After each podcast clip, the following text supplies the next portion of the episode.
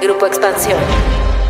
El futuro nos alcanzó. Los autos eléctricos ya forman parte de nuestro día a día y es una industria que crece año con año. Sin embargo, aún hay algunas curvas en el horizonte. En este episodio vamos a hablar de dónde está hoy en día el sector, así como de los retos y las oportunidades que se vienen para los autos eléctricos. Cuéntame de economía. La actualidad de la vida económica de México y el mundo sin tanto rollo. Cuéntame de economía.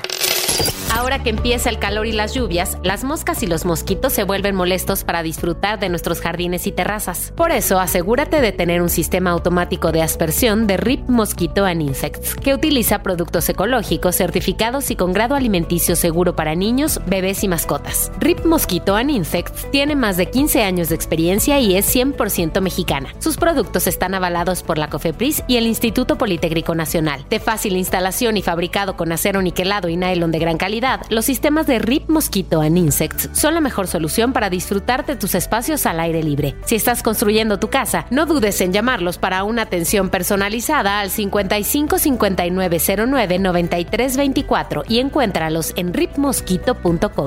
Hola, estimados escuchas, espero que la estén pasando muy bien y estén listos para tener una semana muy productiva. Y para ello, en Cuéntame de Economía, hemos decidido poner nuestro granito de arena y hacer un programa muy interesante y dedicado a la industria automotriz y más específicamente a los autos eléctricos. Para ello me acompaña mi colega Pepe Ávila. Hola Pepe, ¿cómo estás? Hola Alex, hola, ¿puedo escuchas? Y pues sí, este programa tiene que ver con esta industria que es muy importante para la economía mexicana y de cómo ha venido transformándose y bueno, todo lo que viene con esta transformación. Así es, Pepe, y tal y como lo comentas, en Cuéntame de Economía solamente tenemos voces autorizadas y esta vez no es la excepción. Y para hablar de este tema nos acompaña Marcos Pérez, quien es director de desarrollo de producto de Ford de México. Hola Marcos, ¿cómo estás? Muy bien, muchísimas gracias eh, por la invitación. Para mí un honor, un placer conversar con ustedes. Lo que te proponemos es ir de lo más básico a lo más técnico, ¿no? Marco, ¿qué es un auto eléctrico? Y sobre todo es, ¿en qué se diferencia el eléctrico del híbrido y del normal?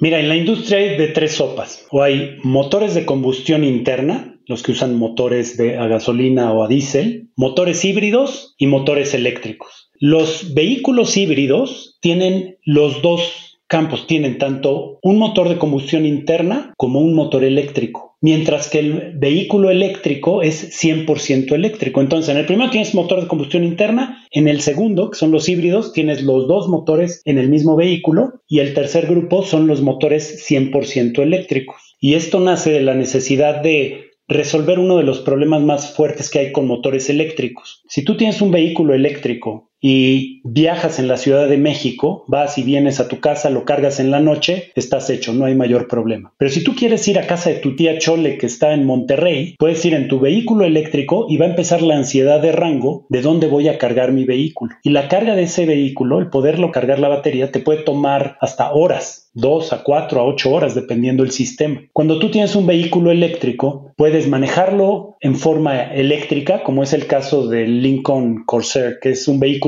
que lo conectas en las noches en tu casa, puedes ir al trabajo, recorrer más de cuarenta y tantos kilómetros, ir, regresar, volver a conectarlo en la noche y funciona todo el tiempo como eléctrico. Pero si te llevas tu Lincoln Corsair o tu Aviator Grand Touring hasta Toluca, por ejemplo, pues a la mitad del camino, si se te termina la carga eléctrica, puedes cargar gasolina y funcionar con gasolina. Entonces es una tecnología que se conoce como tecnología de transición en lo que el vehículo eléctrico logra su máxima madurez para poder lograr tiempos de carga más cortos, cantidad de reserva de carga mayor y que haya más electrolineras. ¿Nos puedes contar cuáles son o si hay diferencias entre los mismos autos eléctricos? Regresando a los híbridos, en los híbridos hay dos familias. Una familia es el híbrido normal que lo que hace es tomar ventaja de toda la energía que desperdiciamos, por ejemplo, cuando frenamos o cuando vamos en una bajada, toda esa energía que antes se iba en calor, el vehículo híbrido la aprovecha y llena la batería, la vuelve a cargar. Entonces con eso logras una economía de combustible muy buena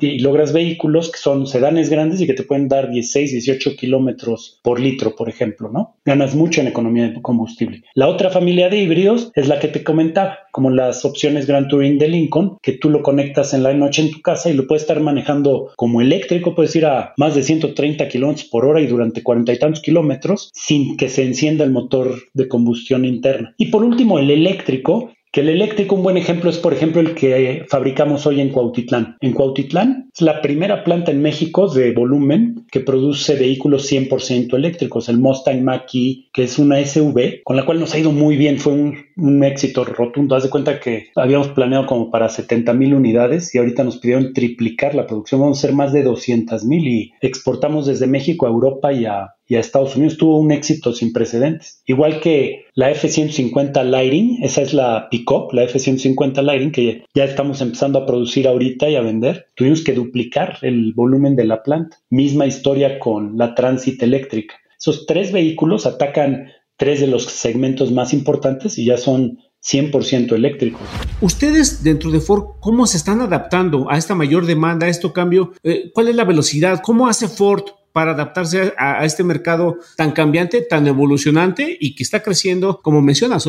Europa, Estados Unidos, aquí mismo en México. ¿Cómo nos describes este proceso, este cambio? Mira, fíjate que una historia muy buena de nuestro país es que sigue produciendo alto volumen de ingenieros. Y ahorita necesitamos más ingenieros que nunca en la industria. Es más, no hay suficientes ingenieros en Norteamérica. Eso ha hecho que la corporación se fije en México y, por ejemplo, este año, hacia final del año ya vamos a tener 2.200 ingenieros haciendo ingeniería de vehículos eléctricos, de vehículos híbridos, de ingeniería de conectividad para los vehículos y requieres de posiciones de ingeniería que son de ingenierías duras, ingenierías en electrónica, en sistemas digitales, robótica, mecatrónica, etcétera. Ahí están chicos, ahí están, por escuchas, la ingeniería, así como lo menciona Marco, es una buena oportunidad por el cambio que están viviendo, ¿no? Una característica que tiene Ford Motor Company, yo ya llevo aquí 37 años, es invierte mucho en nutrir tu agilidad de aprendizaje. O sea, para Ford, la agilidad de aprendizaje, el que tenga rituales o rutinas diarias de estar estudiando, profundizando en tu conocimiento, etcétera, es como que el valor más importante que hay. Y ahorita el ritmo de cambio tecnológico va a tal velocidad que el quedar obsoleto es una amenaza siempre. Entonces, parte del reto es mantenerte vigente, poder estar entendiendo las nuevas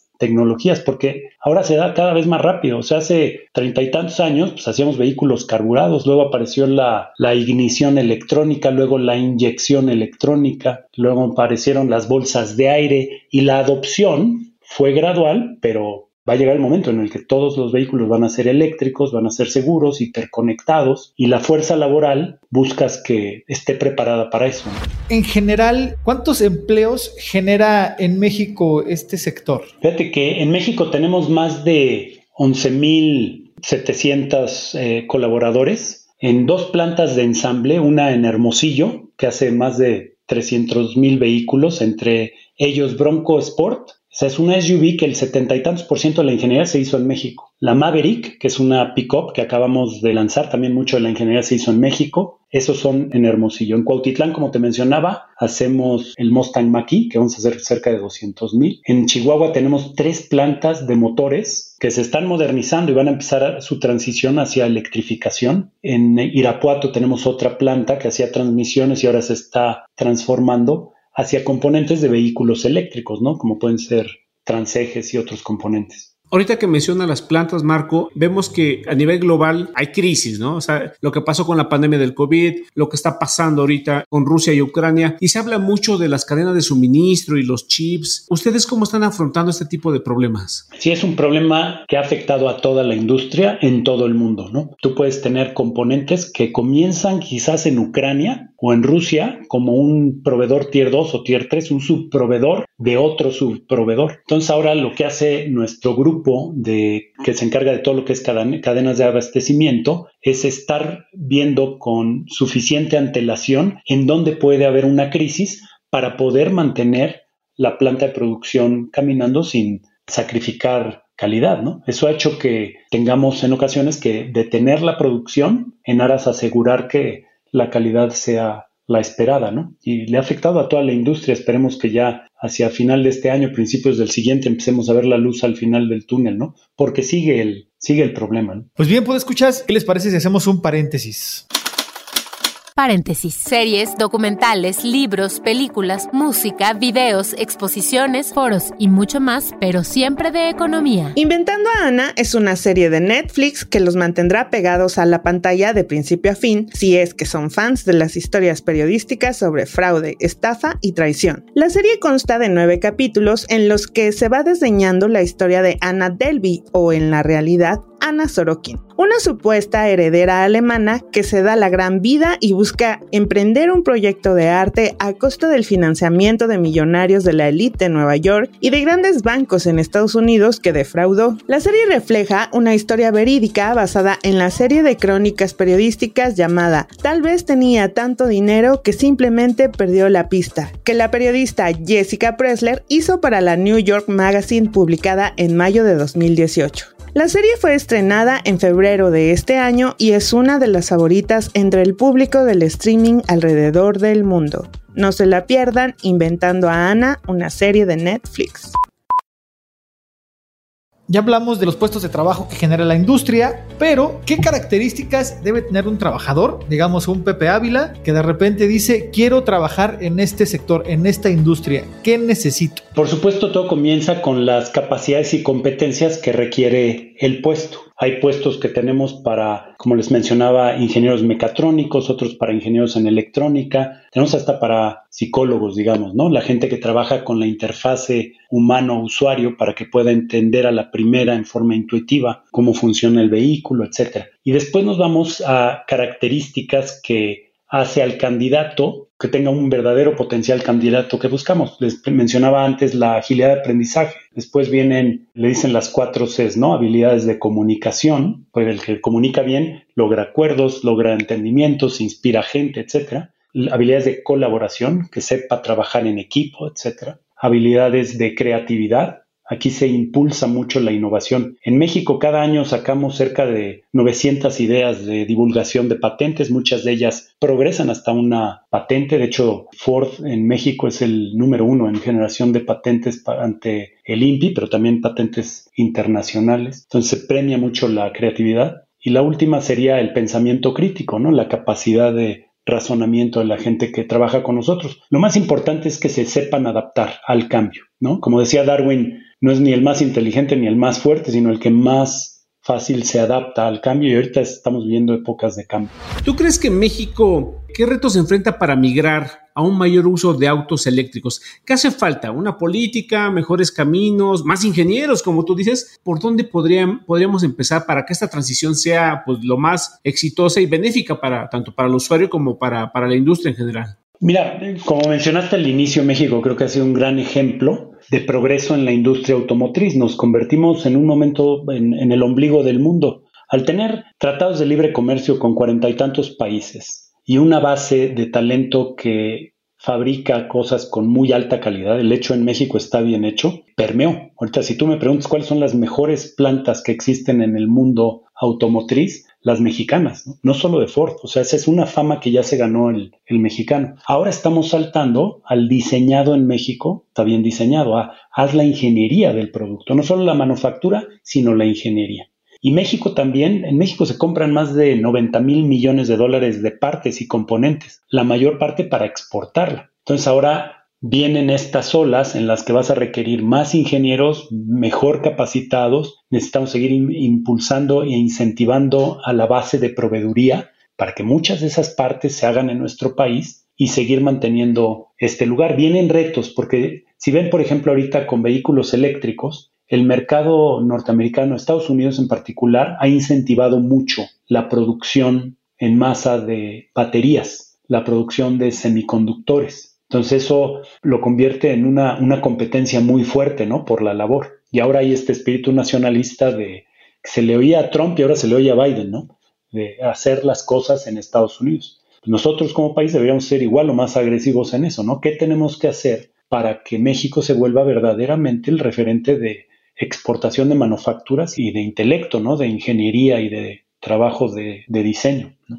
Oye Marco, y, otro punto importante, ¿qué pasa con el desarrollo de la red de carga? ¿Cómo será esta parte tan importante para que cada vez haya más vehículos circulando en este país? Pues mira, yo te diría, hay mucho más electrolineras de las que pensamos, pero menos de las que necesitamos. O sea, hubo años en los que saltó, por ejemplo, del 2017 al 2018, que es un dato que tengo por ahí, saltó de 40 electrolineras en el país a 900. Ahora ya debe haber más de mil, pero pues en el país hay 2.600 municipios, ¿no? Imagínate todavía lo que te falta por abarcar. Yo creo que va a venir con la adopción, o sea, las gasolineras también van a empezarse a adaptar para lograr ser una tener un futuro viable, porque va a llegar el momento en el que el motor de combustión interna se va a hacer obsoleto. De aquí al 2030 van a haber mucho cambio. Muchas ciudades están empezando a decir ya no se pueden vender vehículos eléctricos. Hay países como Noruega, por ejemplo, que más del 70-75% de los vehículos ya son eléctricos. China ha crecido muchísimo en vehículos eléctricos y en el mundo, miren, en el mundo se producen más o menos entre 75 y 80 millones de vehículos. Bueno, de eso el año pasado como el 6%, 6.5% fueron eléctricos o electrificados. Y China tuvo la mitad de ese 6%. O sea, va rápido. Cuando logras la economía de escala y haces que se vuelva más asequible el vehículo eléctrico, va a tener muchas ventajas sobre combustión interna. Son menos partes, es más fiable, mucho más limpio, que es mucho el sentido propósito de la electrificación. Entonces, eh, a la larga es algo que, que llegó para quedarse, ¿no? Y que va a ser una muy buena transición para el planeta. Marcos, ya hablamos la parte macro. Ahora empecemos un poquito a detalle que, pues, que tiene que ver con nuestro bolsillo. ¿Cuánto me cuesta mantener un vehículo eléctrico? ¿no? O sea, sabemos que el estándar, los normales, pues implica un costo y hay unos que se eliminan, pero hay otros que se agregan. En promedio o a grandes rasgos, ¿cuánto cuesta un auto eléctrico? ¿Y cuánto cuesta mantener en buen estado un auto eléctrico? Varía mucho, ¿no? En vehículos electrificados. Hay unos en los que pues puede ser un vehículo como el Escape y ya ser un vehículo híbrido, ¿no? Otros como el Mustang Mach-E, que en mercados como el norteamericano empiezan desde 39 mil dólares. El costo tiende a bajar. El secreto va a estar en la batería. El costo de la batería es ahorita el, el gran reto. En el momento en que se logre abatir el costo, a más o menos, el costo de la batería se mide en, dólares por kilowatt hora. Así como dices, de a como el kilo de pollo, en baterías dices de a como el, el kilowatt hora. Bueno, el kilowatt hora ahorita está arriba de 100 dólares por kilowatt hora. Y si se logra bajar por debajo de los 80 dólares, ahí hay un punto de inflexión en el que ya te cuesta lo mismo fabricar un vehículo de combustión interna o uno eléctrico. Entonces sí ya estamos hablando, ¿no? Y eso se ve venir en el futuro cercano. Vienen nuevas tecnologías como las baterías de litio de estado sólido que prometen una mayor densidad energética a mucho menor costo. Entonces ahí es cuando ya se vuelve muy interesante. En tu costo, en el bolsillo, pues evidentemente va a ser más barato el tener un vehículo eléctrico. En un vehículo de combustión interna, pues tienes que ir a hacer cambios de aceite, cambios de filtros, ¿no? Mientras que en este no tienes esas partes. Es algo que tiende a ser eh, mucho más fiable por tener menos partes y requerir menos servicio. La batería te la garantizan por 10 años, ¿no? Y aun cuando ya no sirve esa batería para tu vehículo, tú le cambias la batería y la batería que dejaste la puedes utilizar, por ejemplo, en tu casa para eh, eh, almacenar energía. Su vida útil es todavía mucho más larga y eventualmente se recicla porque los componentes que usa, como litio, cobalto, níquel, etcétera, los puede reciclar y regresar a la cadena de valor, como el aluminio, ¿no? El 85% del aluminio que se usa en el mundo es reciclado. Aquí va a empezar a suceder lo mismo en ese ecosistema, ¿no? Es un ecosistema que a la larga va a tender a ser eh, muy limpio, asequible y muy eficiente y, y valioso para el ambiente, ¿no? ¿Qué otros beneficios o qué gana el planeta con estos autos eléctricos? Pues mira, el problema más grande que está en la mente de todos es el, cambio climático, ¿no? Y mucho se dice, tenemos que bajar a menos de 400 partes por millón el peso, digamos, de los gases de efecto invernadero. Tú contaminas cuando tienes un vehículo de combustión interna y aun cuando la emisión de gases de efecto invernadero de un vehículo de combustión interna es menos del 20% de lo que sucede en el mundo, en la cadena de valor, por ejemplo, tienes la producción de gasolinas. Cuando tú produces gasolina, necesitas energía para producir esa energía, para refinar el petróleo, etc. Y generalmente contamina. Muchas de las plantas que van a generar la energía para los vehículos eléctricos, idealmente quisieras que provengan de, de fuentes limpias, como puede ser la energía nuclear, que es de las más limpias, pero es peligrosa, que puede ser la energía eólica, la energía solar, etcétera. Eso es como que lo que se ve en el futuro. Hoy lo que nos detiene es el costo.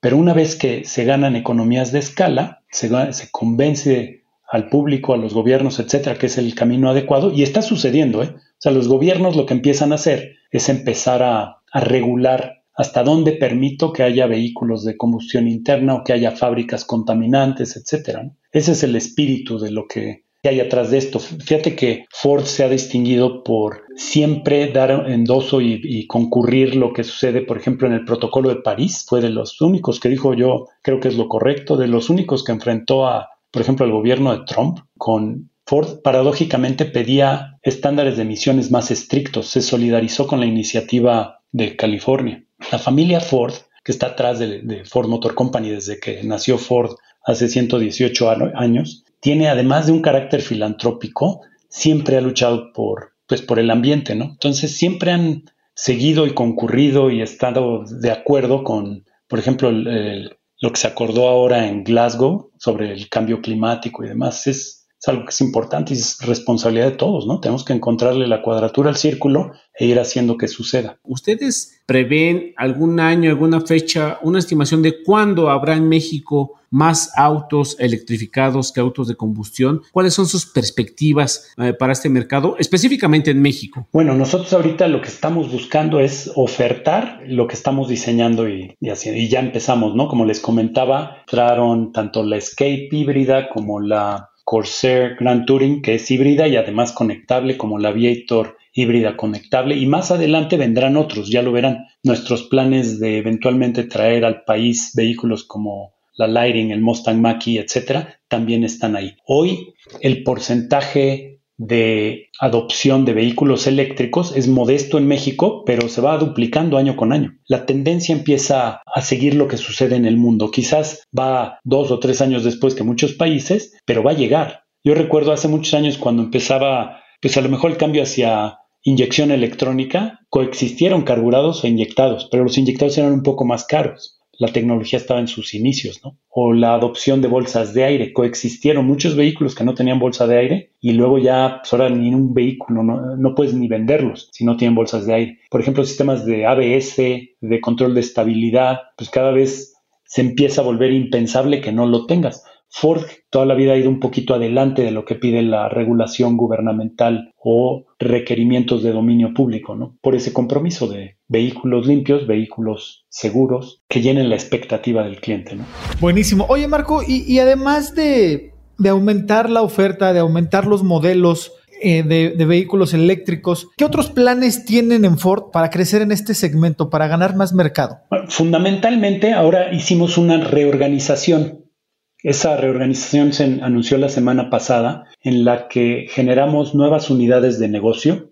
Hay una unidad de negocio que se llama modelo E, Model E, así como paradójico, ¿no? El juego de palabras como cuando en su momento fue el modelo T, ahora Model E y la E es de electrón. De que haz de cuenta, separas un electrón del átomo para un grupo que va a tener la agilidad de un startup para diseñar vehículos eléctricos hiperconectados con la fortaleza y la escala de una empresa como Ford Motor Company que puede hacer millones de vehículos al año con muy alta calidad y a un costo asequible. Entonces ahorita la compañía lo que está haciendo es esta reorganización precisamente para lograr eso. ¿no? Ford tiene una escala que muchos startups y empresas pequeñas que, comienzan pues matarían por tener, ¿no? Porque te da una fuerza muy fuerte de, de negociación, de sistemas de distribución, de requerimientos que han madurado a través de los años, ¿no? Y que otros que empiezan, pues se van a tener que tropezar con esas piedras, ¿no? Que, que, nunca aprendieron o no tienen esa historia o esa experiencia. Entonces creo que es la mejor combinación de los dos mundos esta nueva organización que acabamos de anunciar. Te repito, apenas la, la semana pasada, ¿no? Ya están trabajando así. Pues, pues escuchas, este episodio está a punto de llegar a su fin, pero no nos podemos ir, no nos podemos despedir sin su ya gustada sección de Cuéntame tus dudas, así que escuchemos la pregunta de esta semana.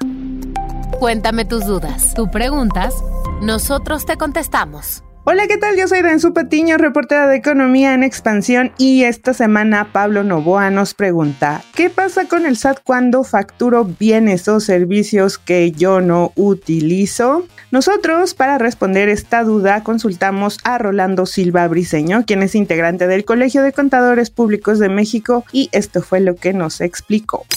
Todas las operaciones, como una regla general, tienen que estar respaldadas por un CFDI, que es el comprobante fiscal digital, ¿no? Este CFDI hoy pues ya es imposible que, que haya uno falso, ya, ya no hay facturas apócrifas, ya no hay facturas falsas, pero lo que sí hay es facturas que respaldan operaciones inexistentes. Y este, esta práctica de generar facturas por operaciones que no se dieron eh, se convierte bajo alguna circunstancia en defraudación fiscal y la defraudación fiscal pues en, en, un delito que se podría dependiendo de la gravedad no en los montos y el número de personas que participan convertirse en delincuencia organizada bajo alguna circunstancia. En el tema eh, pensemos doméstico como el que me, me comentas de solo es una factura y sacar la factura aquí ya lo que nos arriesgamos es uno a que ese movimiento esa transacción pierda efectos fiscales y que se elimine en consecuencia me genere una utilidad y además, por supuesto, que me pueden poner una multa.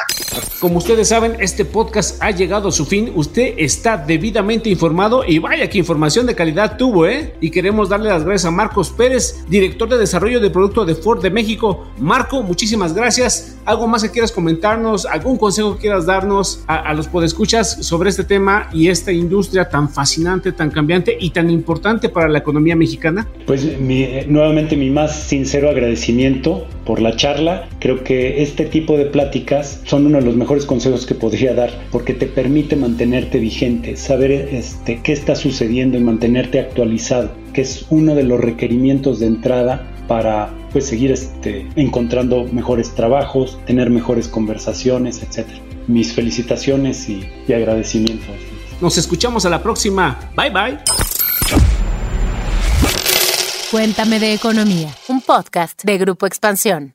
Hello, it is Ryan, and we could all use an extra bright spot in our day, couldn't we? Just to make up for things like sitting in traffic, doing the dishes, counting your steps, you know, all the mundane stuff. That is why I'm such a big fan of Chumba Casino. Chumba Casino has all your favorite social casino style games that you can play for free anytime, anywhere with daily bonuses. That should brighten your day a little.